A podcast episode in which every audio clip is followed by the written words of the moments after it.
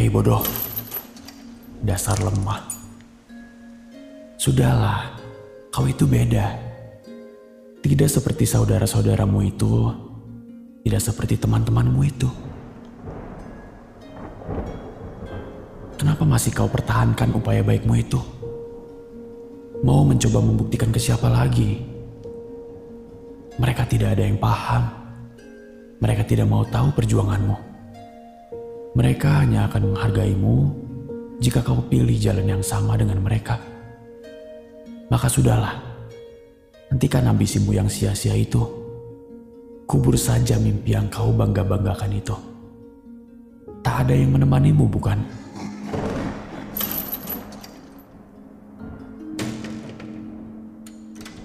Sekarang tinggal tersisa kau dan aku. Hei, kapan kau akan libatkan aku dalam hidupmu? Ayo, berontaklah. Kacaukan semuanya. Bukankah kau ingin menjadi pusat perhatian?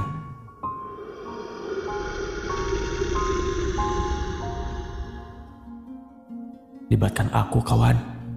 Aku sudah lama di sini. Hentikan kebaikanmu itu. Sudah ku bilang berkali-kali kau akan kecewa, kau akan menyesal, kau akan hancur, kau akan meringkuk sendirian di tengah malam lagi. Dan aku masih kau kerangkeng di sini bodoh. Dengan rantai-rantai doamu ini, menyulitkanku untuk mengendalikanmu. Dengar, aku ingin membantumu. Tidakkah kau bosan dengan semua omong kosong dan pura-puramu? Dasar tolol, topengmu sudah sangat berserakan di depanku. Sampai kapan kau akan begini? Waktu itu, padahal aku senang amarahmu memuncak. Dan sedikit lagi, kau bebaskan aku dari penjaramu ini.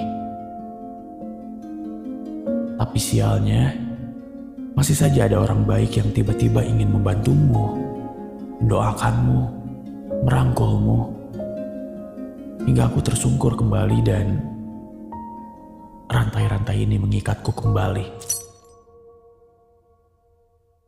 Hei kawan,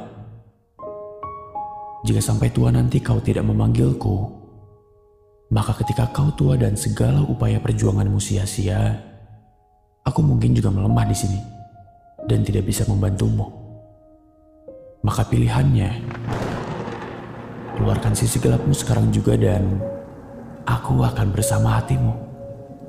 Atau kau terus hidup dalam kepura-puraan yang sia-sia, kau kecewa, dan terus berbeda dari mereka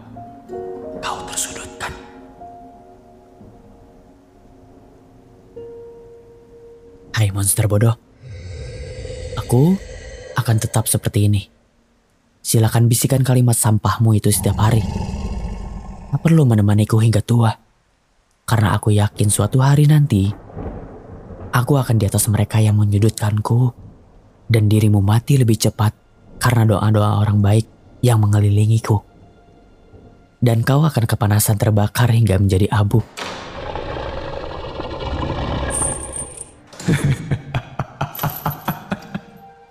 Silakan buktikan anak muda.